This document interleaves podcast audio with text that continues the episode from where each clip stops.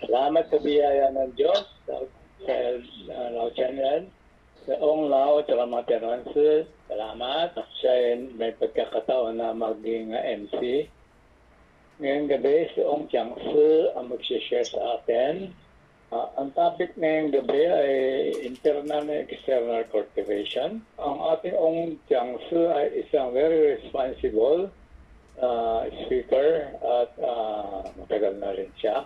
Itong topic ay tamang-tama ang angkop sa kanya, yung cultivation. At ang pagkatulong niya sa temple ay ah, buong puso niya ay hinahandog yung kanyang service. Siya ay isang huwaran natin, pwede maging huwaran natin.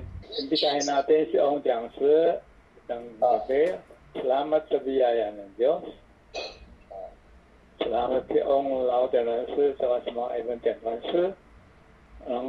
siya ng pagkakataon, muli tayo magkasama upang ating pag-aralan ang topic meeting ng ngayong gabi. Ah, sa gabing ito, ang topic natin, ito isang topic na diyan sa libro ng Mingta Sinshuru. Alam natin na itong pagkakataon na kapag tanggap ka ng tao, may pagkakataon mag-cultivate, itong pagkakataon na bihira lang, uh, makamtan. Sa biyaya, kapal, tayo binigyan makasali sa ganyang uri ng gawain para sa sa langit at itong mga ganito ay mga sinaunang panahon ay hindi nagkakaroon ng ganyan. Ah, hindi lang pag-cultivate tayo pwede magyaya, ah, maghikayat ng mga tao na magtanggap ng blessing ng tao. Ito ay isang gawain ng mga candidate ng mga santo, gawain ng mga santo yan na tayo pwede maging bahagi ng ganyang mga gawain. Sa ating ginagawa, tayo ay maliligtas natin yung ating sariling spirit at matutulungan din natin ang ibang tao na sila ay makaroon din ng pagkakataon na sila ay ah, lumiwanag at makaligtas din ang kanilang spirit. Sa panahon ngayon, makita natin, karamihan ng tao ay puro ah, ah, makasarili, kaya kanya-kanyang pag-iisip at ang mga ang temperament ng tao ay matindi, mabilis magalit, mabilis uh, sa manloob, at iba-iba ang mga pinagkakakit, pinagkikita yung uh, pinagkakaugalian nila. Merong ah, natural calamities, merong mga gawa ng tao, may sarili-sarili ang mga mga sakuna dumarating sa tao. Kapag uh, pananaw natin, tayo ay nagpapakasarap, we enjoy living, pero ang totoo, sa ating pamumuhay, ay kabahagi na rin ng paghihirap ng buhay natin.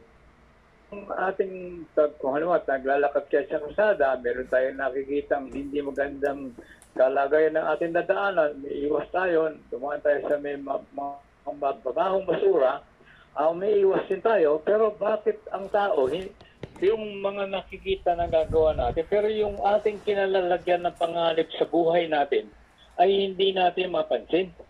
Ang pagkaiba ng tao sa mga hayop ay dahil ang tao ay may, may likas na wisdom, may likas na talino. Nang may makita tayong problema o anumang kahirapan sa buhay, meron tayong ah, yung paraan na may paano natin ma maiiwasan o matutumbasan yung yung ating problema at bigyan ng solusyon. Marami na tayong dinaan ng mga reincarnation nung dati na ating pinagdaanan sa bago tayo dumating dito sa buhay na ito.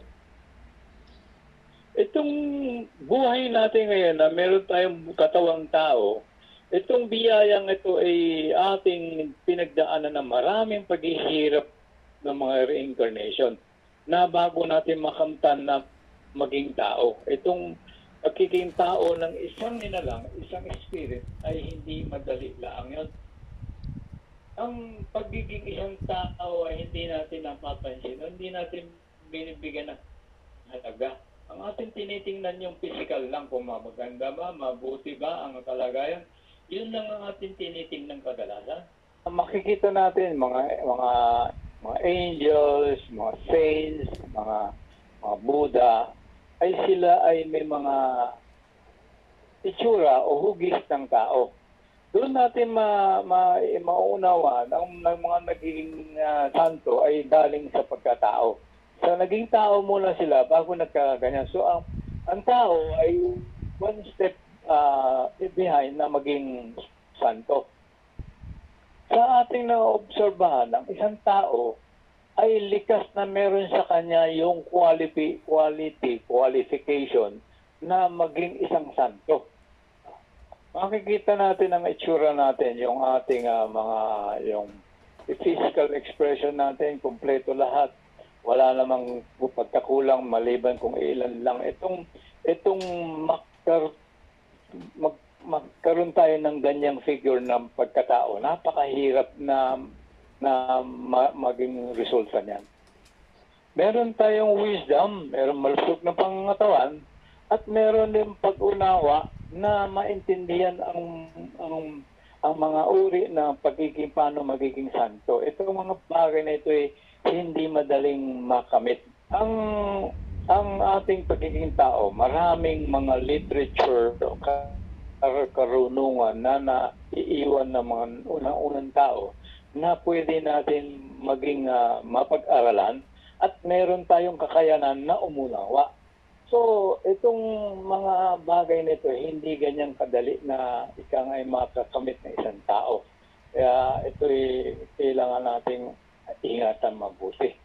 Ang may pagkakataon na tayo ay makatanggap ng tao ay isang very miraculous na event. Ika nga sinasabihan na nang pinanganak tayo sa panahon na to na mayroong propagation na isang enlightened teacher, napakaswerte natin. Kung wala tayong affinity, ang enlightened teacher, eh, pagkapanganak natin, walang enlightened teacher, ang buhay natin doon, hindi natin matatanggap ng tao. So kung ganyan, dapat natin lalong pag-ingatan yung pagkatanggap natin. Itong condition na may malusog tayo katawan, may wisdom, may mga ayos sa pangangatawan, at nakapagtanggap tayo ng tao at may nagkaroon tayo ng, ng tiwala o faith dito sa ating natanggap o ating yung mga bagay na ipinaliliwanag sa atin tungkol sa tao. Pero kung wala tayong sipag o wala tayong tiyaga o i-offer ang ating sariling oras na upang maki, ma, ma, maging bahagi ng itong mga ginagawa, ay sayang din yung pagkakataon. Kung yung ating pagkakataon na sinabi kanina, lahat meron yan, pero hindi natin sinamantala, at tayo ay nagpabaya sa ating sarili na tayo ay hindi nag nag, ah, nag nag-offer ng ating sarili ng oras natin ah, kung at ganyan ay hindi tayo magtatagumpay na hangat natin makala, makabalik sa langit kasi kung natanggap lang hindi kulang tayo sa gawa ay ang paniniwala na walang gawa ay walang buhay ng mga bagay na ating yung katawan nating kalusugan, yung ating wisdom, lahat yan ay, ay kumpleto. Pero kung tayo ay naririyan sa ating kinalalagyan, pero tayo nagpaya, hindi tayo ah, nag, ah, nagkaroon ng ganyang wisdom na tayo ay ah, sumali o tayo ay maghandog ng ating gawain na bahagi, ay hindi rin magtatagumpay sa langit ang dami ng condition na tayo ay nagkaroon, huwag natin kalim- kakalimutan o papabayaan man lang. Bakit kailangan natin payamanin yung ating wisdom? Bakit? Ito na maraming mga holy books na ating pwedeng mga sutras, pwede natin makitaan ng patotoo. May apat na sinalaysay dyan sa Buddha, Sut, Buddha Sutra. Ating nakikita yung mga yung mga i- yung mga larawan nila, ang mga santo ay very merciful. Sila ay mapagtulong sa matulungin sa mga tao.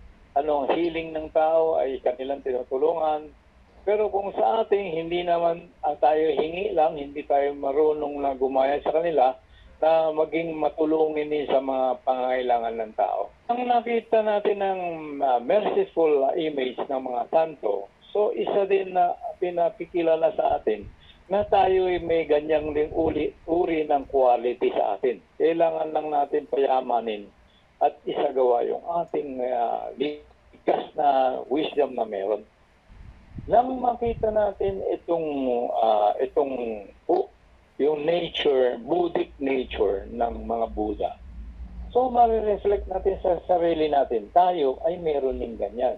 So, sisikapin natin na tayo ay ating ah ika nga i-reshine natin, i-regain natin yung ating Buddhic nature at tulungan natin din ng ibang tao na sila ay maibalik din yung kanilang ah, brilliant nature nila. Kung tayo ay marunong magmahal sa iba na ating paglilingkuran, yung ganyang uri ng gawa ay isang pagmamalas ng ating likas na na, na karunungan sa pagmamahal sa kapwa. Ang pangatlo, makikita natin yung kanilang mga larawan na very, yung very dignified na nagbibigay din ng kasiyahan sa ating kalooban na tayo ay merong ganyan din na ka-quality na ma- maabot, mai, maiangat natin sa sarili natin. Nang ma- mapuna natin yung ah, purity ng ah, ng kalooban, no? yung nature ng ah, ng mga santo, nagbibigay din ng indikasyon na tayo ay sa ating pagsisipag sa sarili ay maaari nating i- maiabot yung kalagayan nila na yung ating sariling nature ay mailagay din sa ganyan. Sa ganyang pagkakataon na nagbibigay sa atin ng ng tibay ng at sikap ng kalooban na may direksyon sa ating buhay ang lahat ng quality na ating na-observe o naiintindihan sa isang Buddha, lahat yan ay pwede natin abutin. Ang ang problema lang, kung nais natin, may, may saloobin ba tayo? Meron ba tayong ambition? Meron ba tayong direction ng aspiration na nais natin gawin yon? Kung ang isang tao na gusto mag, magkaroon ng ganyang ah, direction ng buhay, ay hindi daw yung hindi pwede natin maliitin ang ating sarili at yung ating ika nga initial na na wish daw initial wish natin o hindi din natin pwedeng maliitin ang maliit na pagka pagkapananaw ng ibang tao na gusto nila ma-attain yun. Kailangan may tiwala tayo na sino mang may gusto, kayang abutin. Bakit kaya sa unang sa pag-uumpisa, yung ating mga napag-usapan na, na qualities na nakita natin sa isang Buddha, ay masaya tayo na pinapangarap. Pero bakit hanggang tumatagal ang panahon, ay parang na, na, na, nauubos na yung lingas, na wala ng init. So yun ay dapat natin bigyan ng pansin, bakit nagiging ganyan ang attitude ng natin sarili. So, yung, yung ating, may kung meron tayong gusto, dapat ating panghawakan maigi yung ating ah, initial thought, yung ini- initial devotion. Huwag natin malipin ang sarili na sa ating kailangan may tiwala na sikap natin, kaya natin abutin. At hindi lang sa sarili natin, kundi lahat ng tao na may gustong ganyan na devotion, kaya nila abutin kung tayo ay hindi na natin binibigyan ng ng ng importansya yung yung initial devotion natin sarili o binamaliit natin ika nga yung ibang tao sa kanilang umpisa na wala pang masyadong alam ay may devotion binamaliit natin. Yung may ganyan na kaisipan napakalaki walang hanggang kasalanan yon yung mangyayari sa atin. Ang pagka-umpisa ng isang tao, umpisa, parang ang unang bukso ay parang yung initial na kalooban ng langit ang kanya nadalama. So, pure. Pero bakit habang tumatagal, nagkakaroon ng duda, nagkakaroon ng agam-agam, nagkakaroon ng kung ano-ano mga ah, hindi mag- negative thoughts. Yun ang ang umiiral na ang kalooban ng bilang isang human being. So, yun ang problema ng tao na umaatras. Yun ang dahilan. Dahil lahat ay dumadaan ng dito sa buhay natin. Isang, parang isang visitor na bumisita, dumaan din sa, sa ating dinadaan ng buhay. So, sa ating pagdaan, ating iiwanan din ng isang daanan ng susunod na sa atin na wait, kung bigyan natin ng pagkakataon na ating ayusin ang magiging daan nila para makaduwag sa kanila. So, kung tayo ay nag-aaral, ay na sumasali sa pagmatuto, tayo ay meron tayo may tutulong sa pagmabahagi ng isang magandang daan sa mga darating na tao. So, so nais natin tumulong ng isang ma, mag, ma, ma, ma, ma- maayos na daanan ng dadaanan ng tao. So sa ating ginagawang ganyan, tinutulungan natin ang sarili natin sa ating sariling buhay. Sa mga naka, na, yung iniwan na mga paalala ng mga ta, ng mga saints ng una, ang mga darating na tao, sila ay may mga matatalino ng wisdom na dadaan sa kanilang buhay.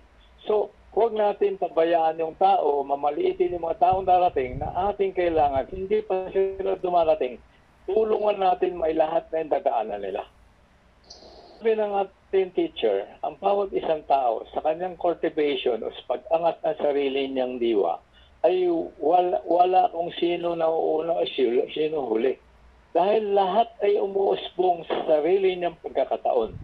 Kaya nga isang maliit na ah, ah, bunga ng kawayan, pag lumaki siya, lumaki siya, ay kasing kasing laki na rin ng siya ng dating ah, kawayan na nauna sa kanya.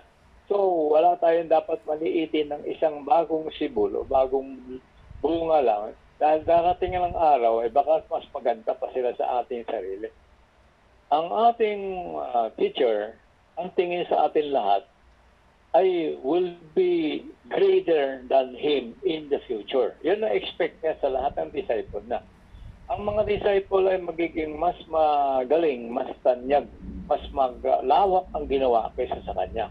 Maging si Ong Lauman, yung ating mga elder, lahat sila, ah, tu- bigay ng kanilang lahat ang expectation, lahat ng kanilang mga maaakay na bagong pasok ay magiging mas dakila kaysa kanilang sarili.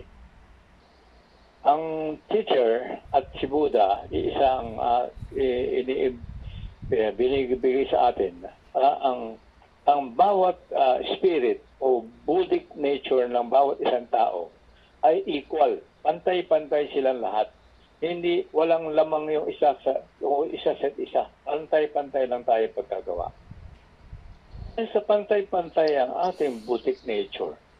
So, kaya ang ano, kung anong kalagayan ng teacher, ni ni gagayit niya tayo na tayo ay maging ah, pareho niya. So lahat din ng mga santo ganyan ang kanilang naging kalooban. Ano ng teacher natin? Lahat tayo ay meron ganyang kalagayan. So tayo ay kailangan ating unawain, idama yung ating mga naiintindihan sa ating puso, sa kalooban natin. Sa ating pag-enlighten, darating ang panahon, tayo ay umaangat, umaangat sa ating pag-unawa dito. Kung tayo ay naghandog ng ating sarili sa ganyang gawa, lahat ng lower spirit ay dinirespeto ang ating gawa ng ganyan. Ang mga tiyangansa natin sa ating nakikita, simple mga tao din sila. Pero hinandog nila ang kanilang panahon, ang kanilang youth, ang kanilang buhay, ang kanilang sariling gawang gastusin para tayo ay yung ah, magkaroon tayo ng pagkasam tayo ay gabayan, hahanapin tayo, yung ating tayo tinutulungan upang umangat ang ating pag-unawa sa sa ating buhay na magkaroon tayo ng direction sa direction ng mga santo. Tayo, kung meron tayong direction na sila ay maging huwaran natin at tayo nagsumikap sa sarili natin na gumawa rin ng ganyang gawa, na tayo ay umaabot na sa ating cultivation, hindi um lumalayo sa ating kalooban. Sa ating sariling pagkalooban natin tinatrabaho yung cultivation ng ating pagkakaugali. Ang ating pananaw sa buhay, ang mga lahat ng mga physical condition ng sarili natin, paano natin ginagabay ang ating sarili. Ah, ang cultivation o pag-renew ng ating sarili, pagbabago ng ating sarili, ay merong mga pagpamaraan na ating ah, gagampanan. Ito ay binigyan ng ating teacher para sa madali natin pag-unawa. So, ating pag-uusapan ngayon. Itong merit na binigay sa atin ng mga santo at mga ang teacher natin, ito ay sariling sikap. Hindi naman maibibigay ng tao sa atin yan. Sarili na natin. Ang cultivation ng inner, o inner cultivation, inner na pagbabago, inner renewal ng sarili natin, ay tayo din ang gagawa. Ah, binabago natin yung mga negative natin, yung mga hindi magagandang pagkakaugali ah pag kilala natin, ha, hinahambing natin sa mga santo ang ating sarili, kung ating kakulangan, ating inawasto. Ang external cultivation, kung ano binago natin ang sa ating sarili, tulungan natin ang ibang tao, magising sila sa ganyan, at sila din ang magbago ng sarili nila. Hindi tayo magbabago sa kanila, kundi sila din ang magbabago sa kanilang sarili. Tinulungan lang natin mamulat yung tao sa ating pagtatahak o pag-aaral nitong daan na internal na external cultivation, tayo din ang makakapagdamdam, tayo din ang makapagdama ng sarili nating pagbabago, ah, ang ating naging buhay ngayon at ating mga naging ah, daan buhay, anong pagbabago? Yun mga yun ay mag-a-uplift, mag-lift up sa ating sa, sa sarili natin at magpapaliwanag sa ating tunay na nature. So itong internal external cultivation sa ating buhay napaka-importante. Ang internal cultivation ay paano natin mula sa kalooban ng isang physical being, paano natin makikita ang mga mga, mga hindi tama na maiwasto natin, mabago ito na tungo sa sa kalooban ng langit. Yung dalawa napakalayo, pero paano natin tutulungan ang sarili natin na magkaroon ng pag-angat. Ang external ay paghatid ng magandang balita, pagtutulong sa tao na sila ay magkamaliwanagan sa ito ating mga ah, binibigay at ang pagdama natin sa sarili nila, sa sarili natin ng mercifulness, pag-build sa ating ng sarili ng mercifulness sa ating sarili. Pa, pagkaroon ng merciful sa iba. So, in short, itong dalawang internal and external ay ah, paano natin mai ah, payaman yung magandang quality ng ating kalooban at i-share sa iba yung ating pagbabago sa sarili natin para madama nila ang halagang ng pagtanggap nitong ating natanggap mula sa teacher. Lahat ng tao ay kalakip sa kanyang pagkapanganak ay yung basic constant ng benevolence, righteousness, etiquette, wisdom, and uh, uh, yung credibility. Lahat tayo merong ganyan. Ah, so, yan ang candidate ng pagiging Buddha. Ang benevolence, isang maawaing maawaing kalooban na tutulong sa pangailangan ng lahat ng tao at nais natin tulungan lahat ng tao ay mangat sa ganyang kalagayan na marunong ah, mag-consider, magmahal sa iba. Kung meron tayong quality na ganyan, maawain, kung nakita natin ang isang magandang hayop, ah ayaw natin siya makitang mamatay.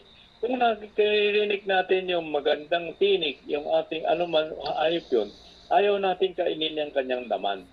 Kung tayo maiiwasan natin yung kumain ng mga laman ng mga hayop, ay dinidevelop natin sa ating sarili yung mercifulness. Ang, ang uh, cultivator ngayon ay maraming cultivator ay karamihan ay vegetarian, vegan.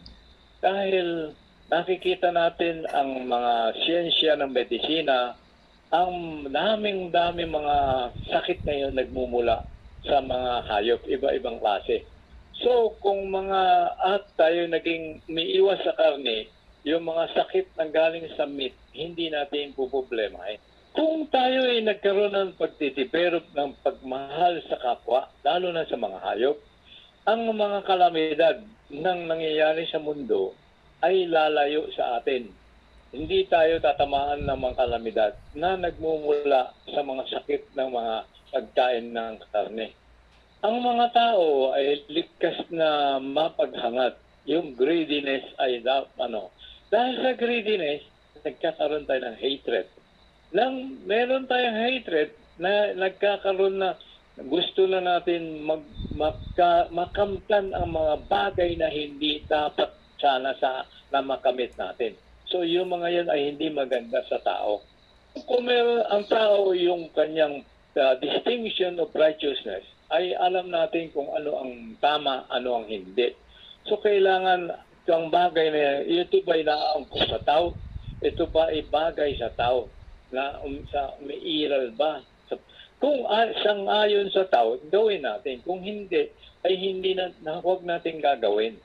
So yun ang batayan ng tinuturo ng teacher natin.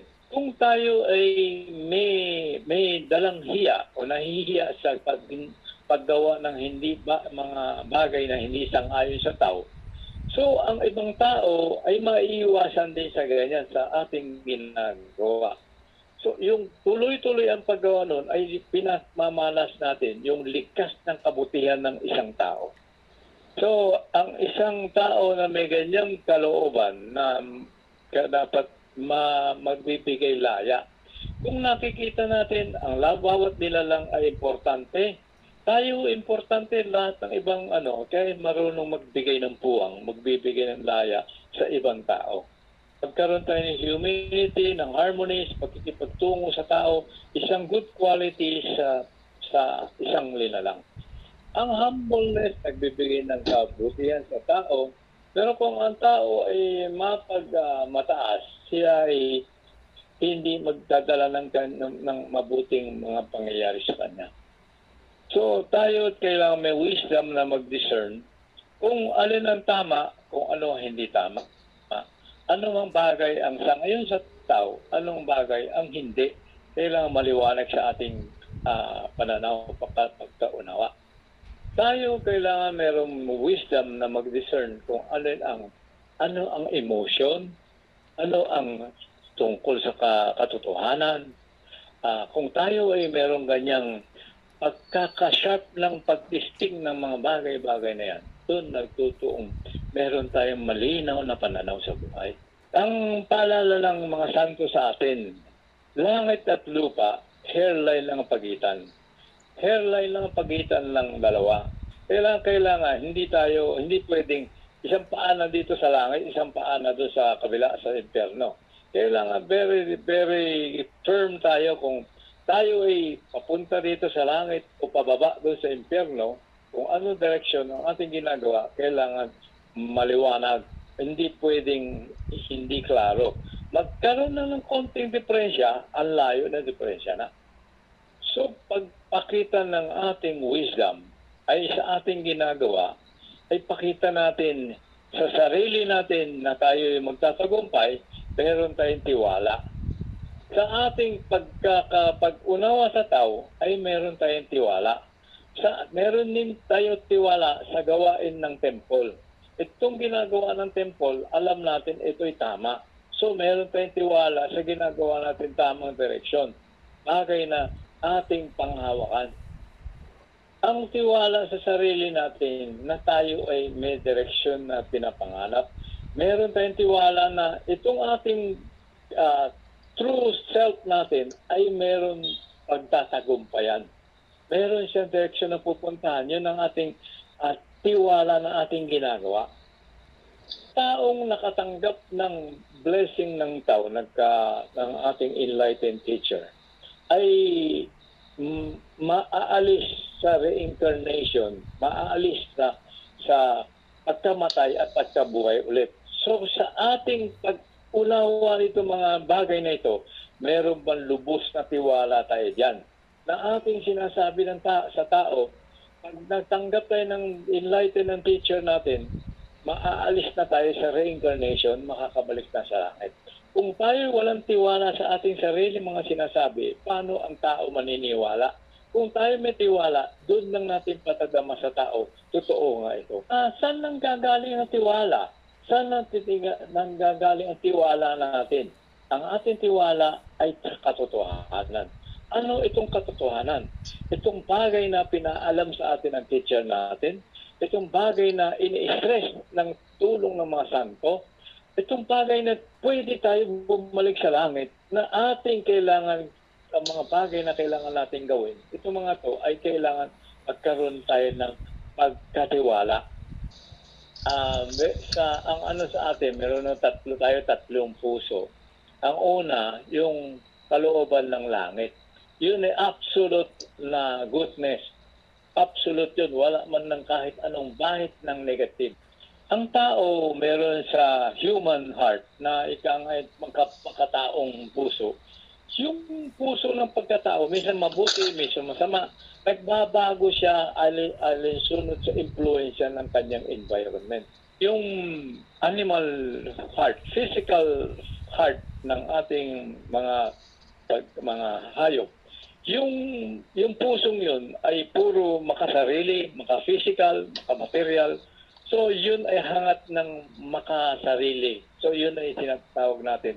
Yun ay pure na hindi walang mabuti. Puro mga negative siya. Ang tao, kaya may problema itong tatlong puso na ating binanggit, hindi siya hindi niya mai-distinct itong tatlo. Parang pabago-bago siya o wala sperme kung saan. So yun ang nag, da, naging dahilan na ang tao ay naging magulo. So dahil sa paliwanag ng santo sa atin, ang tao ay mayroon tatlong kondisyon ng kalagayan ng kanyang kalooban. So yun din ang uh, pinaalala sa atin na kailangan tayo sikapin natin sa sarili natin, panatilihin natin ang ating kalooban palagi sa kalooban ng langit, sa ka- kalooban ng tao, yun ang ating sikapin panatilihin. Yung kalooban ng pagkatao o, o, o physical o animal heart, ating iiwasan na yun ang mag, ma, ah, mamalagi sa atin. Ang tanging paraan na ating maisupil yung ating kalooban ng pagkatao, yung physical heart, itong kompleto masupil itong dalawa, doon lang talagang lalabas yung yung heaven's heart o uh, kalooban ng tao. Kung itong bagay na pinapaliwanag, ating ipanatiliin yung ating sarili sa kalooban ng langit. Kung nagawa natin yon, yun ang sinasabi ng sa mga santo, na kahit isang hakbang hindi natin kailangan gawin yung ating mga pagtatrabaho sa buhay natin, magkakaroon na tayo ng diretsong pagbalik sa langit. Dahil sa ating mga environment, yung ating mga na nag-a-attract sa atin, nagbibigay sa atin ng iba-ibang emotion o pag-iisip na ating uh, nasa atin na nag, nagbibigay ng negative sa ating sarili. Yun ang tinatawag sa ating mga pagtuturo na samang, mas sampung mga bagay na hindi mabubuti. Ano ba yung hindi mabubuti o tinatawag na evil?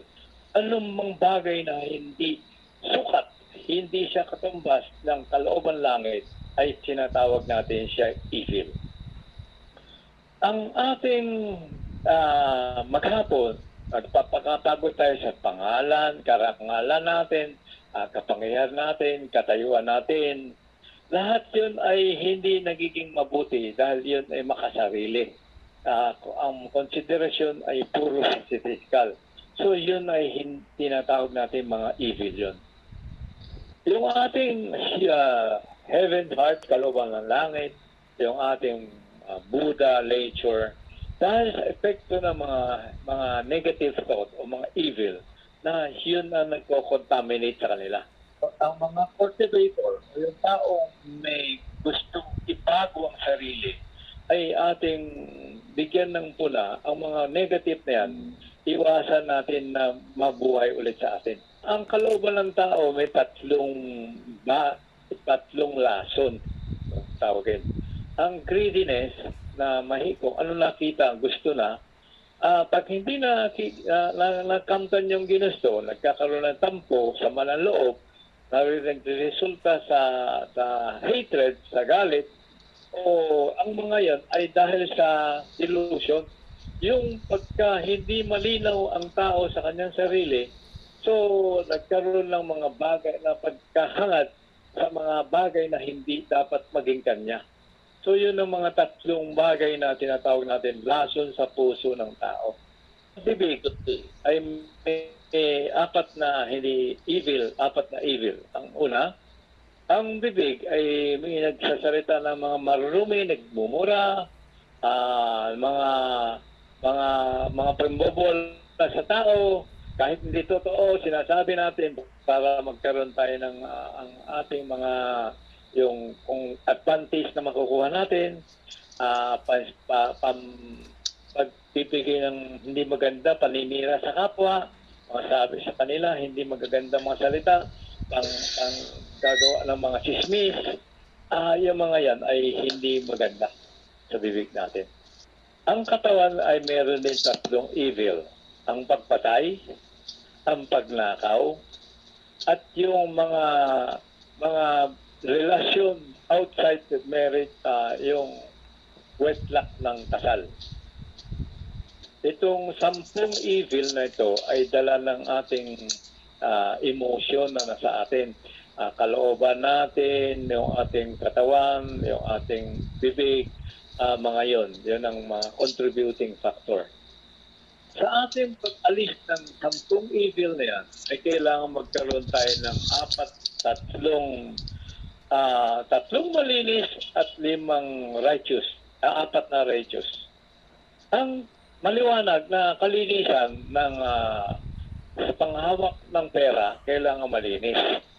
Ah, pakikipagtungo ng ating ah, opposite sex sa sa temple, kahit sa labas ng temple, kailangan malinis ang ating pakikipagtungo at yung pagiging holy o physical, personal, yung personal bagay tsaka yung para sa temple o para sa ka- maramihan, kailangan klaro ang ating mga kalooban.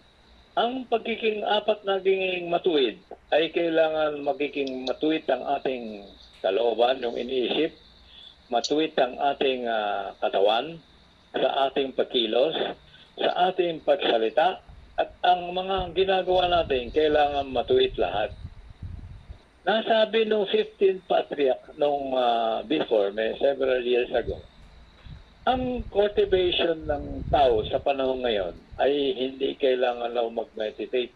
Hindi kailangan na mga ginagawa ng red era yung meditation. Kung di ang kailangan ma, ang ang kailangan bigyan ng pansin ay yung ah, itong tatlong malinis at apat na matuwid. Yun ang kailangan. Ang ating external ay ating tatlong na pwede nating ihandog. Charitable work na pwede natin ihandog, ah ma-offer natin sa paggawa sa paglaganap ng tao. Ang una, financial support sa pagkiki paggawain ng temple, sa pag-propagate sa mga, mga lugar, sa paghikayat o sa mga gas, ah, ibang mga gawain na kaya natin itulong ay mga bagay na welcome sa pag, pagbahagi. Ang pagbibigay ng Dharma, yung sa pamagitan ng, ng pahayag, ay ating pahayag itong mga bagay na ini-invite ang tao na ma- makapagtanggap ng tao, ah, tulungan ng tao, makaunawa ng, ah, ng tinanggap niya tao, at paano ah, kanyang gagawin ang kanyang siya ay maliwanagan. Sa selfless offering ng ating paggawa, ay mga bagay na physical na ating ino-offer at sarili natin, physical service sa gawain ng temple na minsan kahit na medyo mahirapan, medyo ano, sige pa rin tiyaga lang na ika nga, walang mga ano, kasi wala naman umuutos, gusto nang natin i-share ang ating kakayanan, ay sige lang ang gawa. Ito ay meron tayong sinasabi na kalooban ng langit, ah, puso ng tao na ating magiging direksyon ng ating sa buhay pero maraming mga bagay na maatlang, mga bagay na negative na kailangan natin ah, ma-overcome. So, itong mga ba- dalawang bagay na ito ay tinatawag natin inner and external ah, cultivation na maiiwan natin bakas sa mga tao maging gabay nila. So ito ay mga rin ng ating tinatawag na internal and external cultivation.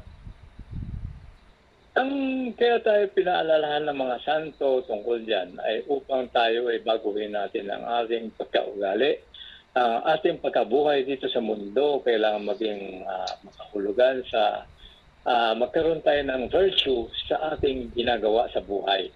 Pangalawa, yung ating ma, ma, ma, ma-develop sa ating sarili, ang likas na matulungin sa iba, sa kapangailan ng iba na kahit hindi humi, hindi hin- hindi hinihingi ay ating kusang binibigay ang ating pagtulong. Yun ay mga bagay na ating ginagawa para kusa natin ginagawa na masaya para may matutulong at may maiiwanan tayo bakas. So ito mga to na ating tinanakay ay mga bagay na dapat nating i ipilit na natin magawa ng maayos dahil ito mga bagay ito ang mga magtutulong sa atin na sinasabi na to upang tayo ay magkaroon ng maayos na pamumuhay, maging marangal ang pagkatao natin sa ating mamumuhay. Eh, hindi lang ganyan, kundi tayo itaos puso, tumutulong sa mga nangangailangan na may, may maiiwan tayo na, na paalaala sa mga bago darating.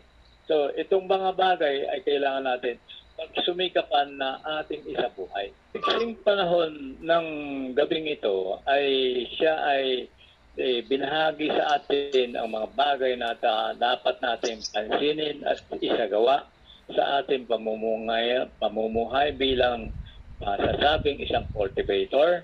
At salamat sa inyong mga oras sa nagbigay sa kanya ng panahon na siya ay nakapag-aral din. At uh, kung may kulang o ano, sana dagdagan na lang ang, ang ating MC at salamat sa inyo lahat. Uh, wish niya tayong lahat ay maging uh, uh, healthy and full of wisdom, mapayapa tayo, masing masaya ang ating buhay. Nagma ang ating pag-unawa sa pag na ating napakinggan, ating na pakinggan ngayong gabi, eh, ating isagawa na tayo eh, ma-brighten natin ang ating virtue, ang ating merit, at uh, tayo ay sikapin na makaabot sa ibang tao para makapagtulong.